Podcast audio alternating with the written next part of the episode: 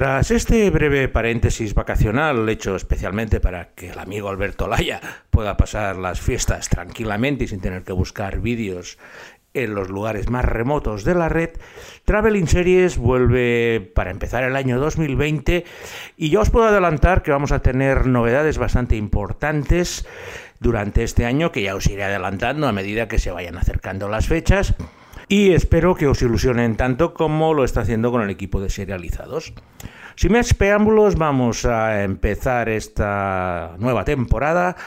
y para ello vamos a viajar a una de mis ciudades preferidas que no está en ninguna de las guías turísticas de Estados Unidos puesto que casi todo el mundo prefiere otras ciudades mucho más eh, conocidas, pero en mi caso estuve bastante tiempo viviendo allí y es una ciudad que me encanta y vuelvo siempre que puedo. Y para ello, cada vez que voy, lo primero que hago es ir a comerme unas tapas,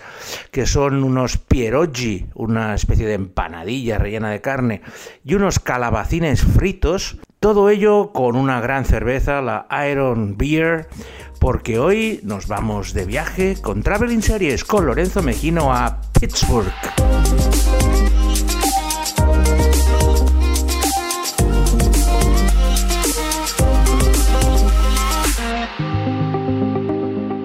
Imagino vuestra cara de sorpresa cuando habéis leído o escuchado que hoy esta primera edición de 2020 la vamos a dedicar a la ciudad de Pittsburgh un lugar que muchos de vosotros seguramente no sabéis ni ubicar en el mapa de Estados Unidos, os suena por temas deportivos, pero no tenéis ninguna referencia clara de su importancia a nivel televisivo. Una de las razones de dedicarlo es porque quiero que conozcáis la capital importancia que ha tenido Pittsburgh en el desarrollo de la televisión actual, lo que os va a sorprender tanto como yo me enteré en su momento y mm, al ir bastantes veces a esta ciudad, la verdad es que sigo renovando mi amor por ella cada vez que voy y esa es la intención que tengo hoy, compartirlo con vosotros. No es una ciudad muy grande, tiene poco más de 300.000 habitantes, pero el área metropolitana tiene 2 millones y medio aproximadamente, lo que la coloca en el puesto 27 de Estados Unidos, por lo cual no es una de las ciudades más grandes precisamente. Está situada en el sudoeste del estado de Pensilvania, donde lógicamente la ciudad más grande es Filadelfia y Pittsburgh es un poco su contrapeso al otro lado del estado, tocando casi al estado de Ohio. La ubicación de Pittsburgh es privilegiada, puesto que la fundaron en la confluencia de tres ríos, la Allegheny, el Monongahela y el Ohio. De hecho, a la ciudad mm, en muchos lugares se le llama Tres Ríos y veréis más adelante que incluso ha dado el nombre a alguna serie de televisión. Su economía se basó en los principios, en el siglo XIX y en el siglo XX, en la industria del acero.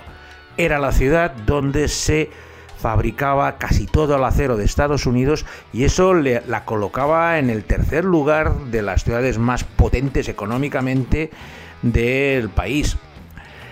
El problema fue que con la crisis del acero en los años 90 la ciudad sufrió un golpe muy duro, perdió casi la mitad de la población y tuvo que reconvertirse hacia otras eh, economías mucho más sostenibles en la actualidad. Y lo ha conseguido plenamente, puesto que es uno de los lugares de referencia en todo el tema de investigación médica y como veremos más adelante, su escuela de drama es una de las principales del país.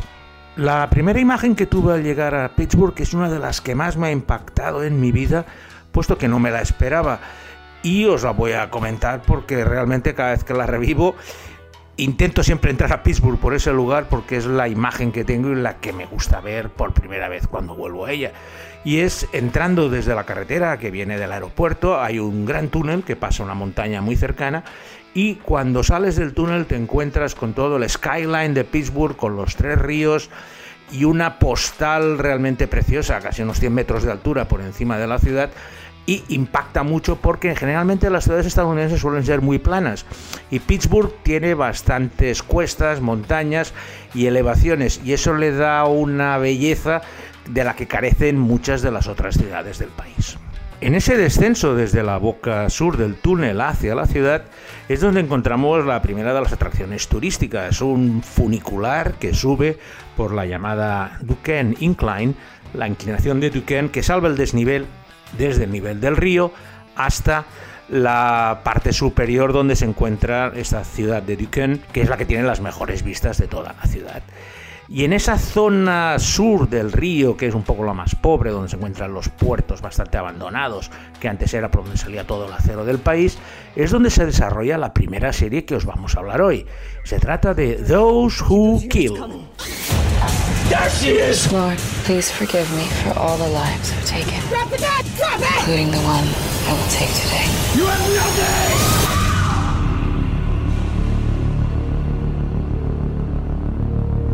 nothing! Did you ever trust anyone you shouldn't have?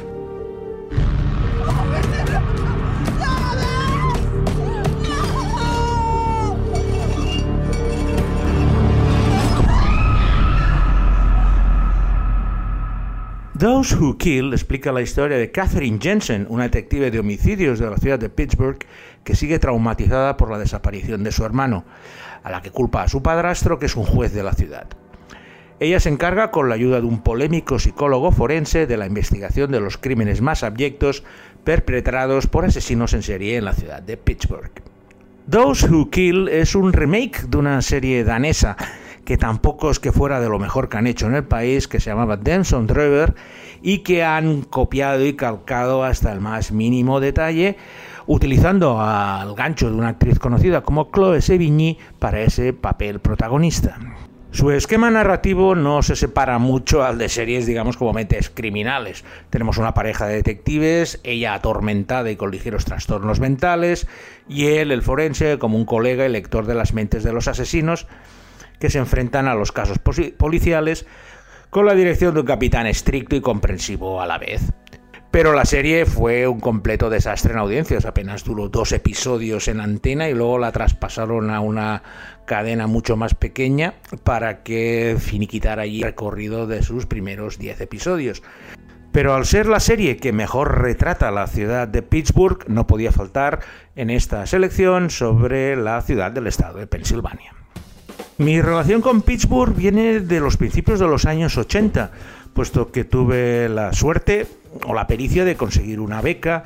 para estudiar durante seis meses en la prestigiosa Universidad de Carnegie Mellon temas de ingeniería, que al final era mi profesión y con lo que tenía pensado ganarme la vida. Y para ello pues me fui a una ciudad que la verdad es que desconocía absolutamente todo y nada más tener ese impacto visual que os he comentado antes ya me dio muy buena espina. Carnegie Mellon es una de las universidades más prestigiosas de Estados Unidos y en bastantes campos como en economía, donde tiene casi 10 premios Nobel, y sorprendentemente en el tema televisivo, puesto que la escuela de drama de Carnegie Mellon ha sido la cuna donde se han formado los mejores productores de televisión de Estados Unidos, empezando por Stephen Bochco, que hizo Hill Street Blues, la serie que cambió la fisonomía televisiva, siguiendo por Mark Frost, que creó con David Lynch Twin Peaks y acabando con John Wells, creador de series como Urgencias, El ala oeste de la Casa Blanca, Playa de China o Shameless. Como podéis ver, la gente que estudia en esta universidad, en esta escuela de drama de Carnegie Mellon, tienen un nivelazo a la hora de hacer televisión que pocas universidades tienen. Encima en el capítulo de actores tenemos a Ted Danson, Zachary Quinto, James Cromwell, y directores de, cine como George Romero, el de La Noche de los Muertos Vivientes, lo que se rodó en Pittsburgh precisamente,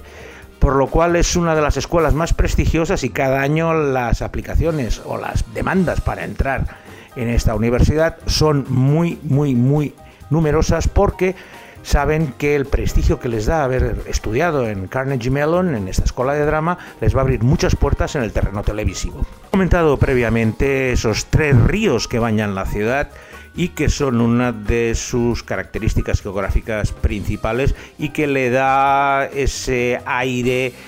marítimo a pesar de estar a casi 700 kilómetros de la costa. Y esos tres ríos son los que dan nombre a la siguiente serie que os vamos a hablar hoy, un drama médico denominado Three Rivers. I just...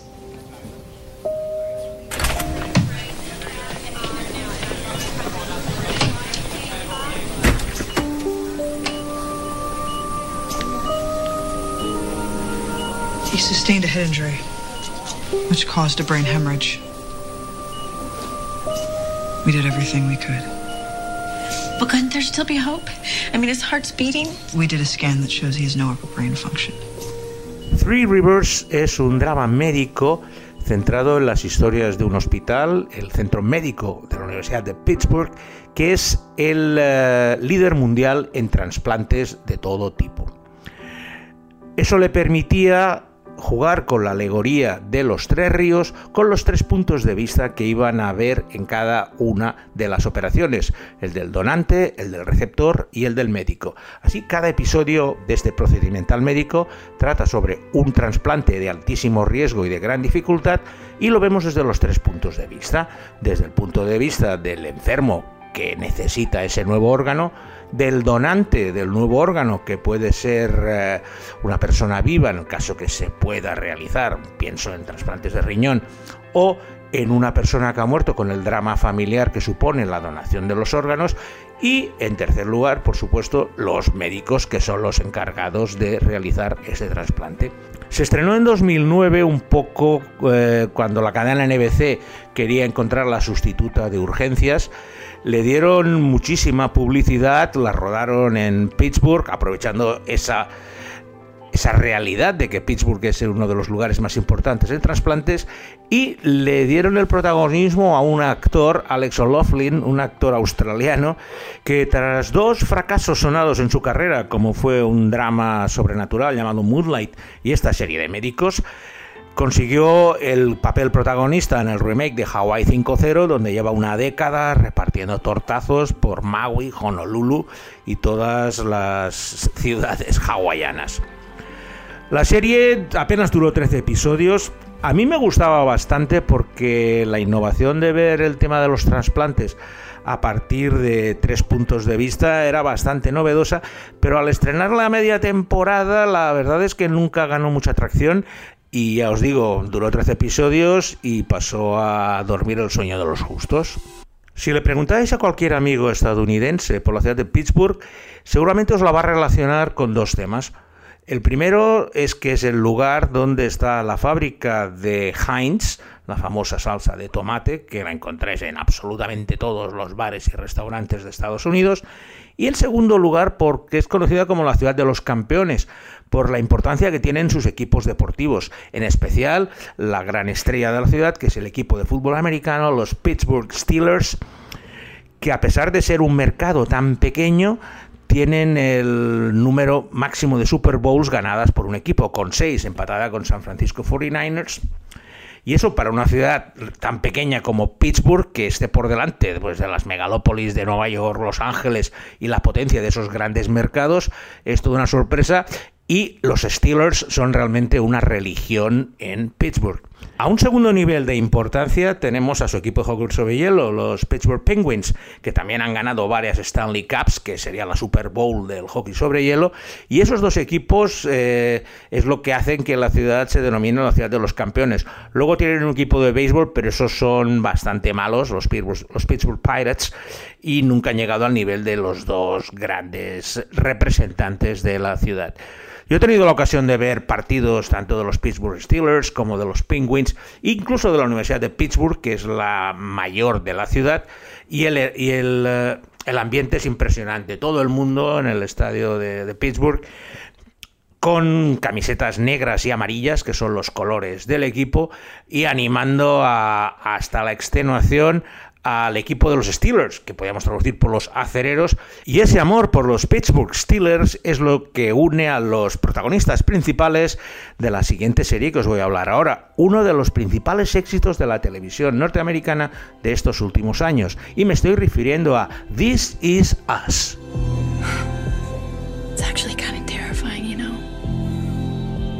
A cross with one person you've never met can change everything. This Is Us es la historia de la familia Pearson, explicada en diferentes líneas temporales que abarcan desde el momento en que se conocen Jack y Rebecca en Pittsburgh a principios de los años 70, precisamente viendo un partido de los Pittsburgh Steelers, hasta la actualidad con sus hijos y nietos. El hilo conductor es la vida de sus tres hijos, Kate, Kevin y Randall, los dos primeros supervivientes de una cesárea de urgencia de un parto de trillizos en el que falleció uno de los tres neonatos, a los que se unió Randall, un bebé abandonado nacido el mismo día y que fue adoptado por la familia gracias a una rápida gestión del marido Jack. Ese núcleo familiar sufre una importante pérdida que nos es revelada en el episodio piloto y que mantiene al espectador en vilo a través de los numerosos flashbacks que nos van desvelando poco a poco todas las circunstancias que desembocaron en ese y en otros sucesos que conocemos en el presente actual.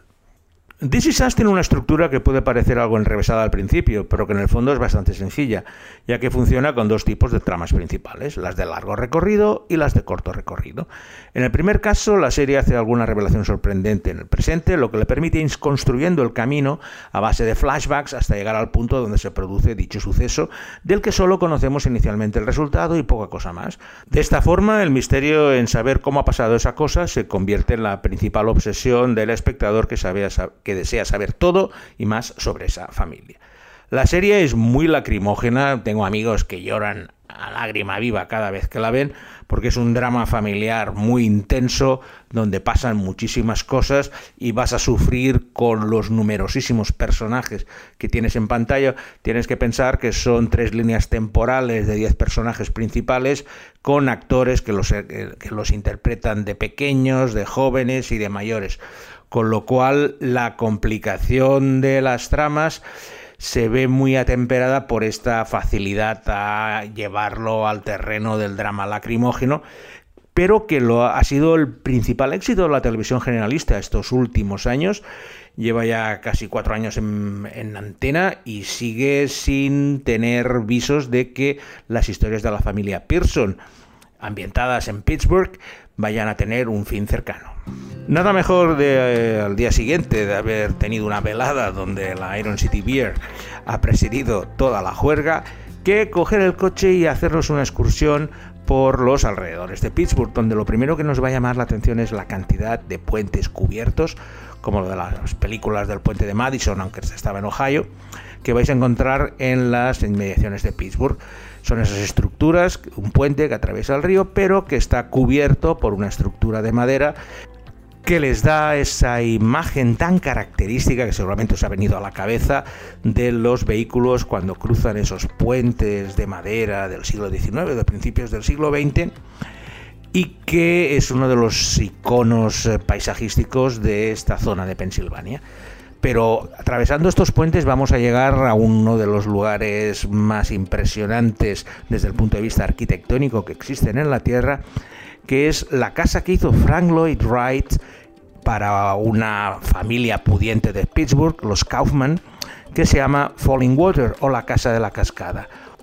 En cualquier manual de arquitectura veréis que esta Casa de la Cascada, Falling Water, se encuentra entre los edificios más icónicos de la historia de la arquitectura y lo cierto es que cuando llegas a este lugar en medio de los bosques, una casa muy racional de formas rectangulares en la cual ha integrado una cascada, la cascada de Beer Run, en el centro, es una visión de las que se te quedaba por vida. Y eh, yo la he visitado cuatro veces porque es una de esas cosas que no puedo evitar cada vez que voy a Pittsburgh, además que siempre voy con gente diferente la excursión a conocer la Casa de la Cascada, que se encuentra apenas a 60 kilómetros de Pittsburgh, es una, yo diría que es la cosa más obligatoria que tenéis que hacer si por alguna casualidad os he despertado las ganas de ir a esa ciudad de Pittsburgh. Y por estos alrededores de Pittsburgh es donde se desarrolla la última serie de nuestra selección de hoy. Una verdadera maravilla